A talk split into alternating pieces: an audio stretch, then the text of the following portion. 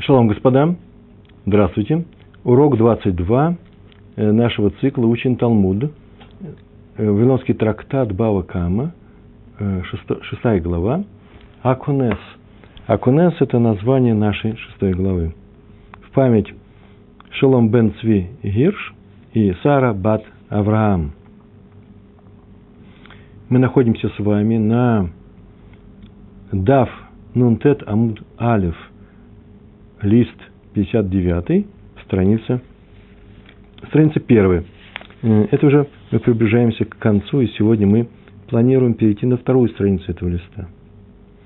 Мы с вами, если вы помните, на прошлых уроках, если память мне не изменяет, два урока назад, учили про человека, который срубил чужую пальму.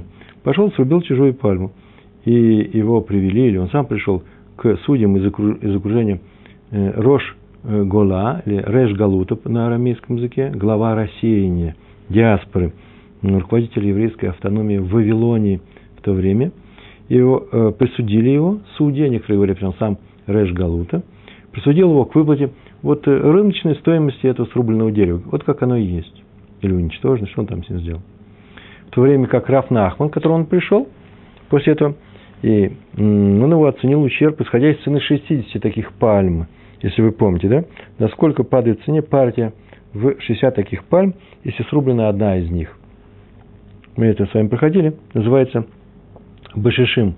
Исходит из падения в цене не единичного этого объекта, а шестидесяти таких объектов, когда одного из них нет. Это облегчение в пользу того, кто сделал, чтобы он слишком много не заплатил. Так вот, сегодня Гемара приводит закон на эту тему. Мы еще помним, там у нас был спор. Рава сказал, что не таков закон, Рав Нахман не совсем прав, потому что ведь он же своими руками уничтожил эту пальму, в то время как стих в двадцать вторая глава в книге Шмот говорит о том, что без деахер называется «Если скотина пойдет, уничтожит на чужом поле, то заплатит лучшим своего поля» и так далее, и так далее. Там касается случая, речь идет о скотине, не когда своими руками делает. И Абай ему показал, что то же самое должно быть и здесь. У нас целый урок был на эту тему посвящен. И вот сегодня закон на эту тему. Мы начинаем читать. Рав Папа, Рав Хуна, Брейд Рав Йешуа. Здесь только одни имена. Рав Папа и Рав Хуна.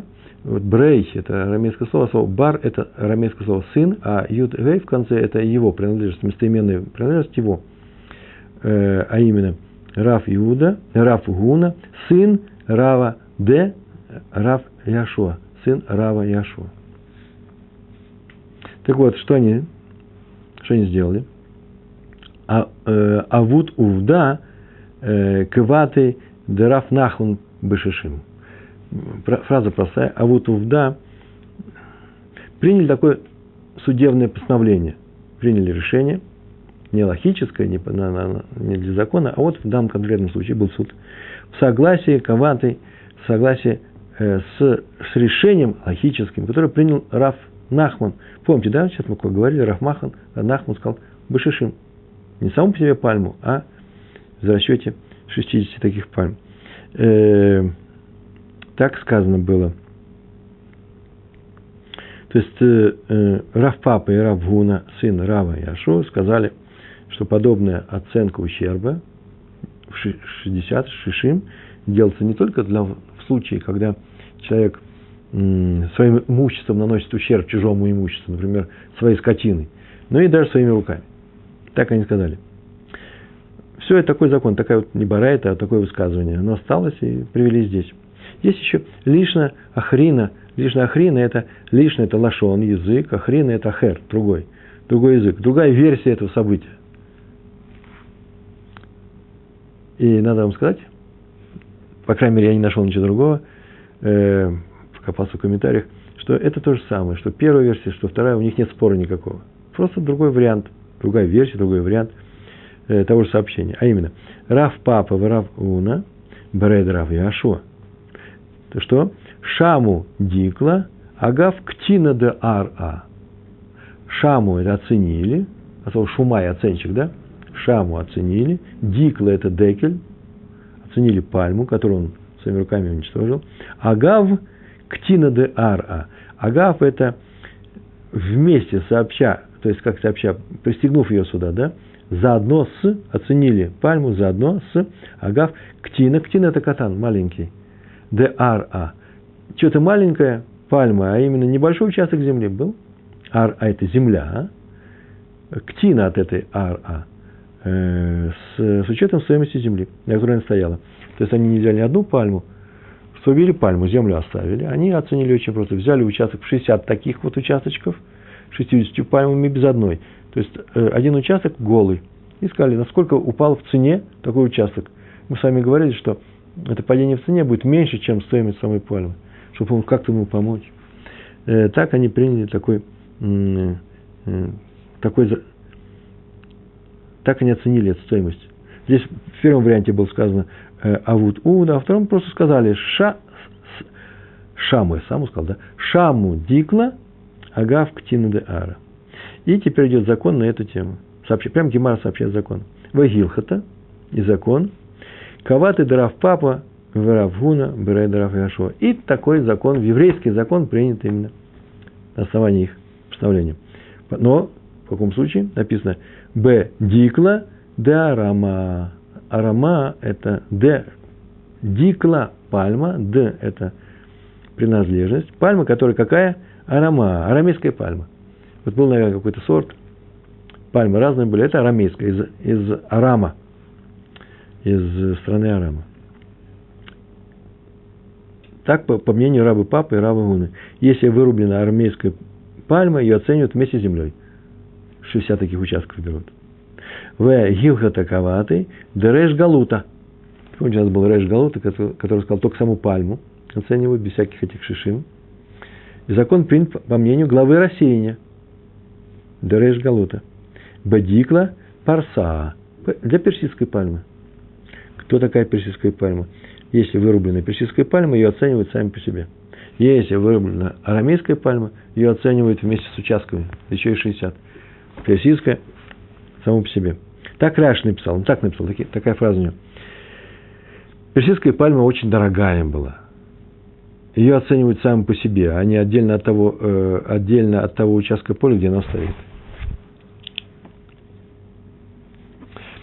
Есть другое объяснение. Арамейская пальма, значит, дешевая, да? Дешевая можно оценить вместе с землей. Есть другое объяснение. Очень интересное объяснение. Пальма из арама весьма дорогое дерево. Все наоборот. Поэтому его оценивают вместе с землей. Для чего? Чтобы не разорился тот, кто ее срубил. Очень дорогой. Он не оплатит такое. Он нечаянно ее срубил. Ну, по крайней мере, не оплатит. Ну, я написал, почему. Это дело в том, что падение в цене участка с пальмы после того, как ее срубили, меньше стоимости пальмы. Повторяю всю фразу. Есть участок, и он вместе с пальмой, и он стоит какие-то деньги. И когда эту пальму срубили, упал цена на, эту, на этот участок с пальмой упал, после того, как пальму срубили. Так вот, падение в цене участка, слышите, да, падение в цене самого участка с пальмой, после того, как ее срубили, меньше стоимость этой пальмы. Оптовые цены всегда что? Ниже розничных, за единицу товара. В то время как пальма из... Это арамейская пальма, дорогая. Все наоборот, не как у Раши. Пальма из Персии стоит как раз, стоит как раз немного. Поэтому ее оценивают отдельно от земли, сами по себе. Чтобы что? Чтобы не пострадал ее хозяин. Есть еще один комментарий, очень любопытный. Рош его написал. Так его звали. Арамейская пальма – это вообще не вид пальм. Это э, название, состояние пальмы. А именно, молодая пальма, любая молодая пальма называется, называется арамейской. Она еще не окрепла, поэтому она растет на своем месте, где ее высадили. И ее пересаживать нельзя в другое место, она слабая. Она не, не, не, не, примется, не примется на другом месте. В этом такие пальмы молодые похожи на неспелые плоды. Они еще нуждаются в земле, и поэтому их оценивают с землей. Их ущерб. В то время как персидская пальма – это уже взрослое дерево, которое можно пересаживать. А значит, оно похоже на, на поспевшие плоды уже. А их оценивают отдельно от земли. Такое правило. Так или иначе, у нас сейчас мы переходим к рассказу, который приводит Гемара. По-моему, давно уже не было никаких рассказов вообще. Сейчас немножко такая литературная часть. В этом рассказе говорится об оценке ущерба, причиненного чему? Несозревшим плодам. Отрывок такой. Читаем. И это два последних слова на этой странице. Смотрите. Элиэзер Зеира. Зеира, это его звали, такое имя такое, маленький, Зеир маленький. В некоторых книгах, серьезных книгах напишут Зеира, в некоторых книжках пишут Зеира. Ударение по семь слоям. Элиэзер Зеира, маленький Элиэзер. Это был крупнейший ученый, которого почему-то так прозвали. Перелистываем лист. Вот я его перелистал. Следующие слова. Гавы, саи, мисаны, ухмы. Читаем. Гава. Гава сами. Маленький Элиэзер. Гавы, саим, мисаны, ухмы. Ух, ухмы. Это означает Гава был, Саин одет, Мисайны обувь, ухмы черная. Надел на себя черные ботинки, черную обувь. И стоял, где он стоял? Одет в черную обувь. И Раша пишет, это обычай справляющих траур. В те времена ботинки, обувь, сандалии, не знаю, сандалии. И он стоял в Икае Бешука Неардеа.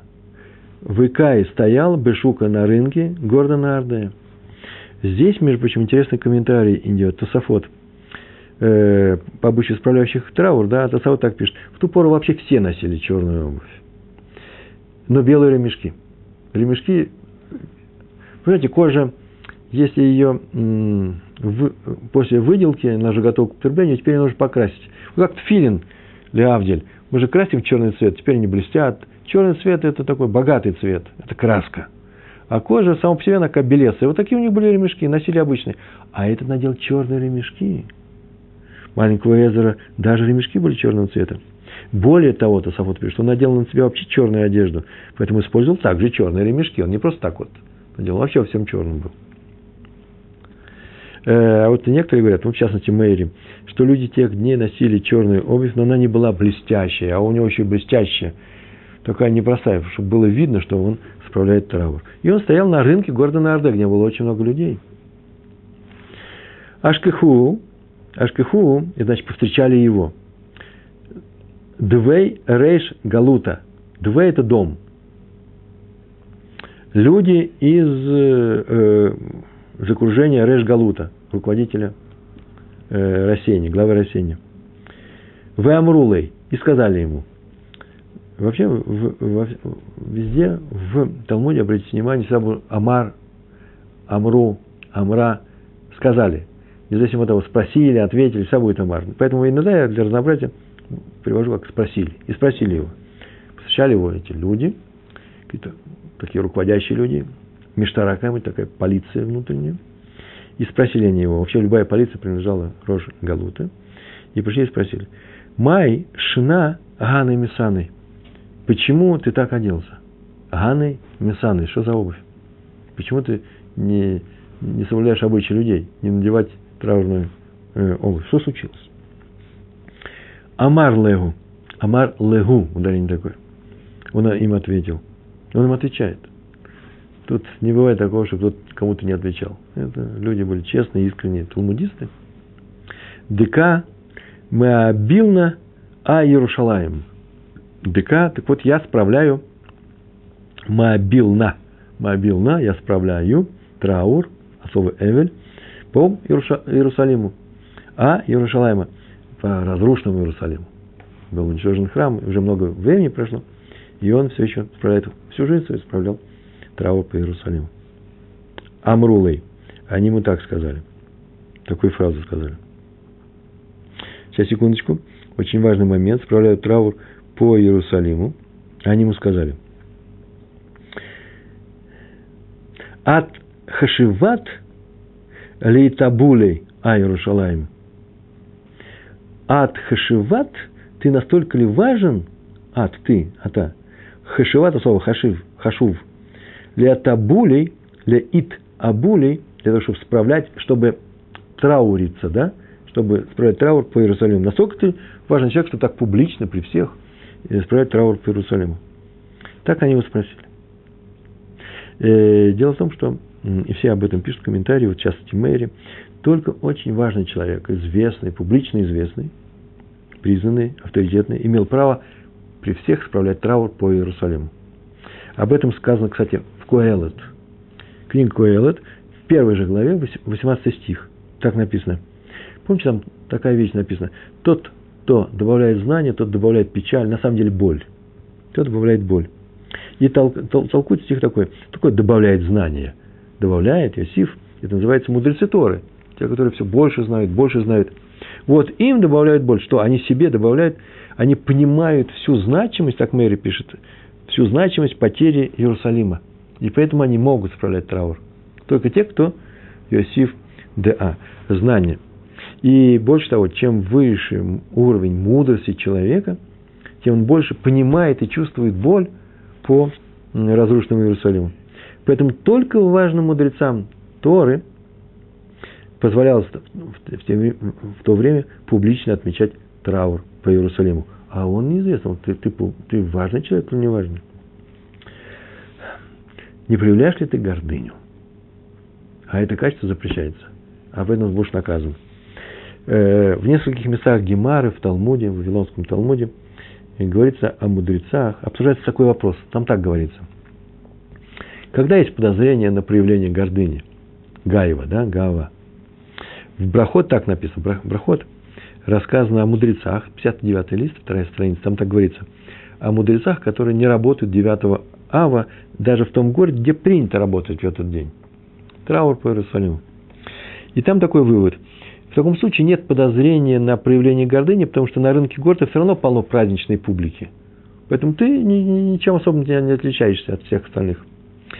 Но если ты отличаешься, то ты должен вообще доказать, что ты важный человек, иначе это запрещается. Чтобы не было у простых людей такой, чтобы, людей, чтобы люди не обманывали друг друга, выдавая себя за важных людей. Такой результат. Если в действии человека не видно гордыни, например, таких тоже полно, по другой причине, то оно разрешено мудрецу. Но в нашей-то Гемаре совсем другой случай. Почему? Все видят, что человек справляет траур по Иерусалиму публично, при всех. И поэтому докажи, э, приведи доказательства исключительности своего статуса, своего положения и так далее. Поэтому спросили, ад хашиват ли табули а Иерушалаем? Ты настолько важен? И тут ответа нет, он мне ответа не дал. И написано, Савур, Йогара, Гава. И они считали, Савур, было посчитано ими, что Йогара, Гайва, Гава, что он проявляет гордыню. Он выставляет себя важным мудрецом, а таковым он не является. И поэтому что они сделали? От Юа привели его, ну, схватили, наверное, привели его в Хашбуа. И задержали, арестовали, привели в тюрьму. Гордо Неардеа, Элиэзер маленький, у нас сидит в тюрьме. И вот там только он начинает с ними разговаривать. Он так говорит. Амар легу. Сказал он им. Он сказал следующую фразу. Амар легу. Гавра раба ана. Это означает, я важный человек. Гавра мужчина, э, раба большой. Я важный человек.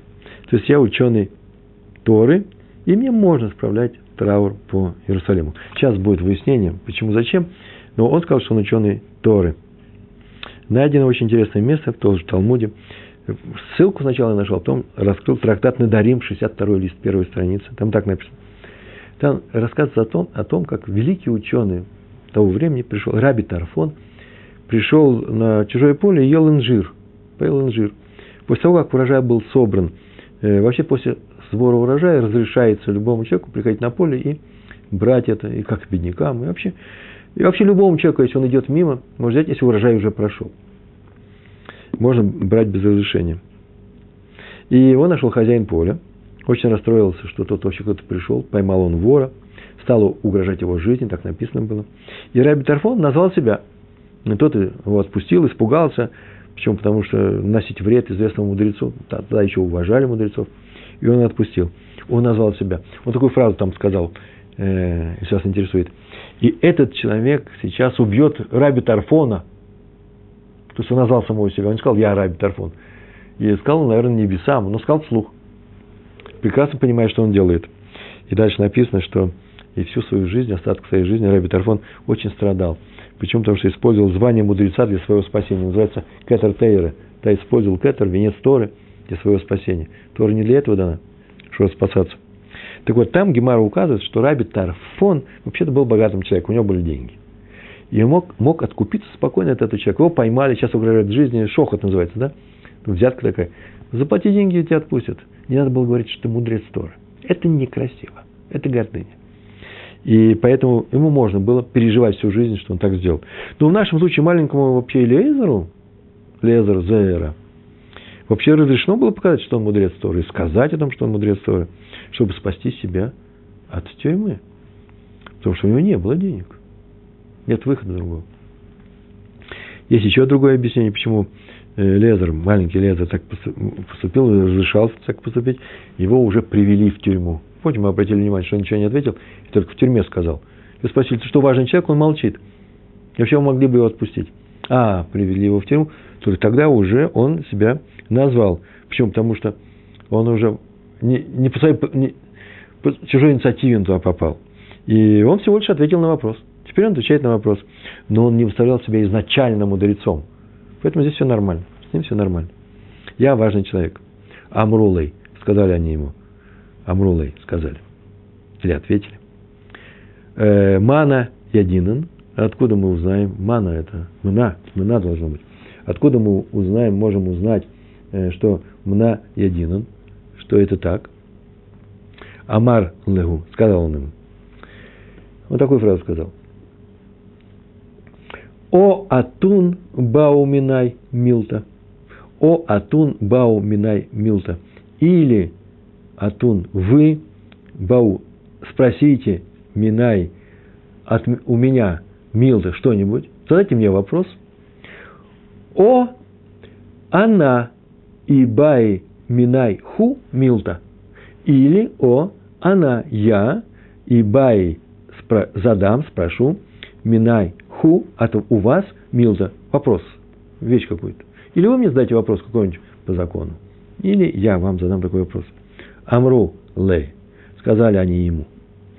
Бай ат. Бай, а слово баяк, да? Проблема. Зада... Сделай проблему нам.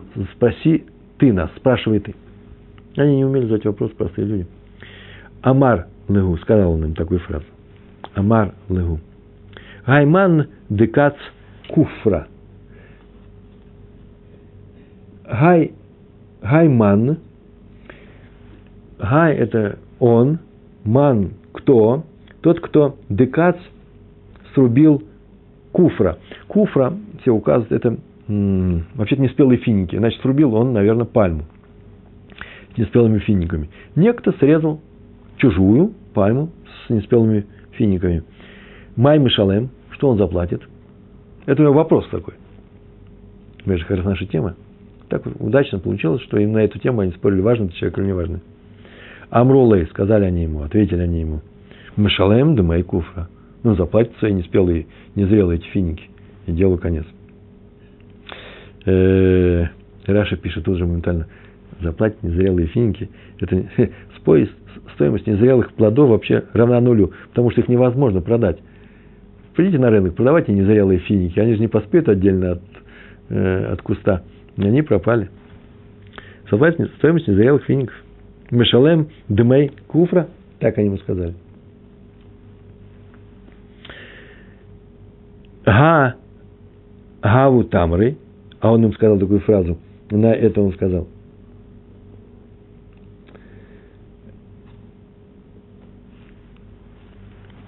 Вега, но ведь гау тамры, но они ведь будут спелыми, это же будут финиками. Амрулей, они ему ответили, мы шалем, да мы тамры, пускай заплатят туда стоимость зрелых фиников. Амарлегу сказал им, Амарлегу, вега лав тамры шакаль миной. Но он ведь не брал у них тамарим, зачем же он будет финики спелые, зачем же он будет спелые финики платить? Видите, логика какая, да? Что он заплатит? Он спелел не спелый. Заплатит спелый. Нуль. А тогда... А, а, а, нуль? Нуль он не будет платить. Почему? Это же будут спелыми финиками. Заплатит спелые. Да, но он не брал спелые финики. Платит за то, что взял, за то, что уничтожил. Вега лав тамры шакаль мины. Он же не брал у них зрелых фиников. Шакаль это собрать. Амролай, сказали они ему. И майлан ат, скажи нам ты. Эйма лан ат, лан нам. Скажи нам ты, ответь.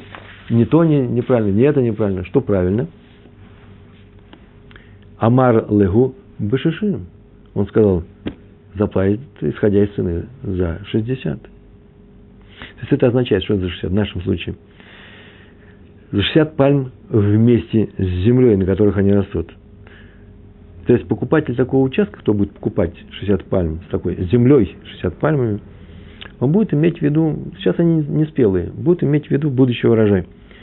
Но все равно нехватка одной пальмы хоть как-нибудь понизит э, стоимость всего этого участка. Так Раши пишет.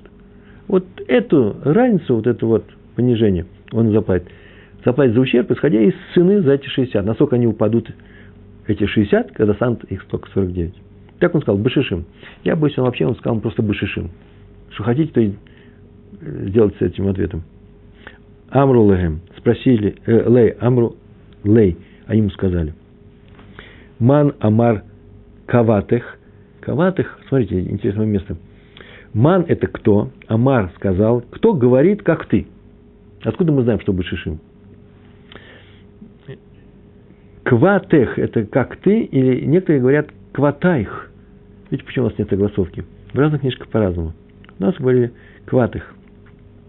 Они спросили, ну, кто и говорит, как ты, шишим, кто считает, как ты? То есть, назови нам имя того мудреца, который нам известен, и мы его придем, мы его спросим, и э, проверим, тем самым проверим уровень твоей мудрости, и проверим, имеешь ли ты право носить траурную одежду по Иерусалиму.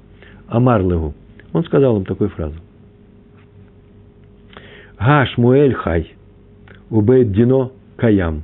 Га, так вот. Шмуэль, великий ученый Амора, да, величайший ученый того времени. Шмуэль, хай, еще он жив. В том же городе живет. У, у Вейт Диной, дом суда, и стоит его суд, Каям, стоит. Поэтому, тем самым он сказал, можете спросить, пойти э, его по поводу моего ответа. А я подожду. Его никто не отпускал. Шадару Камея, Камей, Дишмуэль, послали, Шадру, это Шадар, послали, Дишлох, послали Камы перед Ди Шмуэль, к Шмуэлю, и передали ответ. Такого-то человека задержали, вот что он сказал, шишим, и про пальмы. А Марлыху, тот сказал им, Шмуэль сказал, шаперка Марлыху, бешишим. Это называется шапер, это хорошо, правильно, верно, красиво еще. Слушай, шапир отсюда возникл, да? Шапер Камар, сказал он, леху вам бешишим. Правильно. Человек, который срубил пальму, платит э, э, ущерб э, и оценивает этот ущерб, исходя из э, цены за шестьдесят пальм с землей. Так у нас постановили. Это у нас постановление еще идет э, по мнению Рав Папы, Рава Хуны, сына Рава Йешуа. Рав Папа, Рав Хуна, Берейд Рав Йешуа.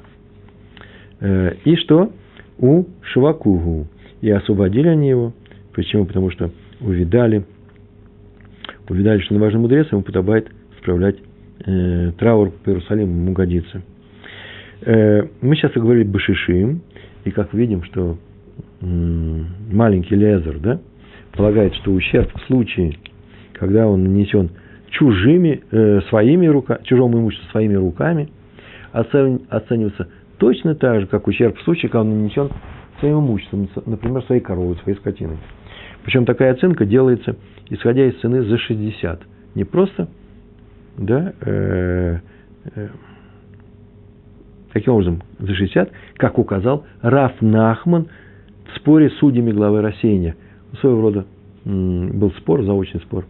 А еще мы можем сказать, что э, мы же говорили про эту барайту, э, там у нас был э, Рабби Йешуа и Рабби э, Шимон бен Йехуда, выступали против мудрецов, и мудрецы сказали именно э, так, как сейчас здесь сказал нам э, маленький э, Элиэзер.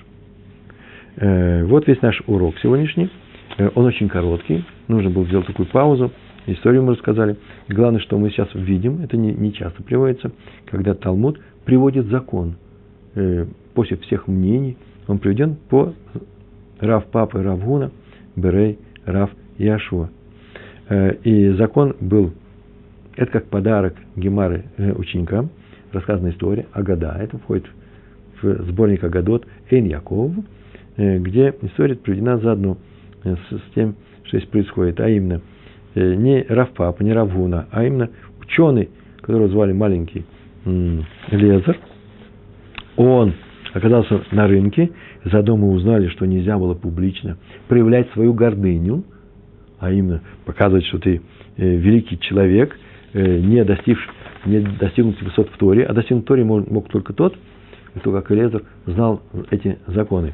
Заметьте, что он по своей инициативе выслал этот закон, то есть не ему предложили билет, ответить на билет, который ему предложили, да, он готов, не готов, а он сам вытащил свой билет и сказал, показал, что он большой ученый. Но он ведь ему и предложил, задавайте вы вопрос, я отвечу. Если вы не знаете, я задам вопрос. Он, наверное, видел, что люди простые. Чтобы их не обидеть, он им предложил. Видите, чтобы не обидеть их, он им предложил тоже задать вопрос. Сегодня у нас такой короткий урок, но это еще не значит, что всегда так будет. Но иногда нужно. И такие уроки тоже надо делать. Большое вам спасибо.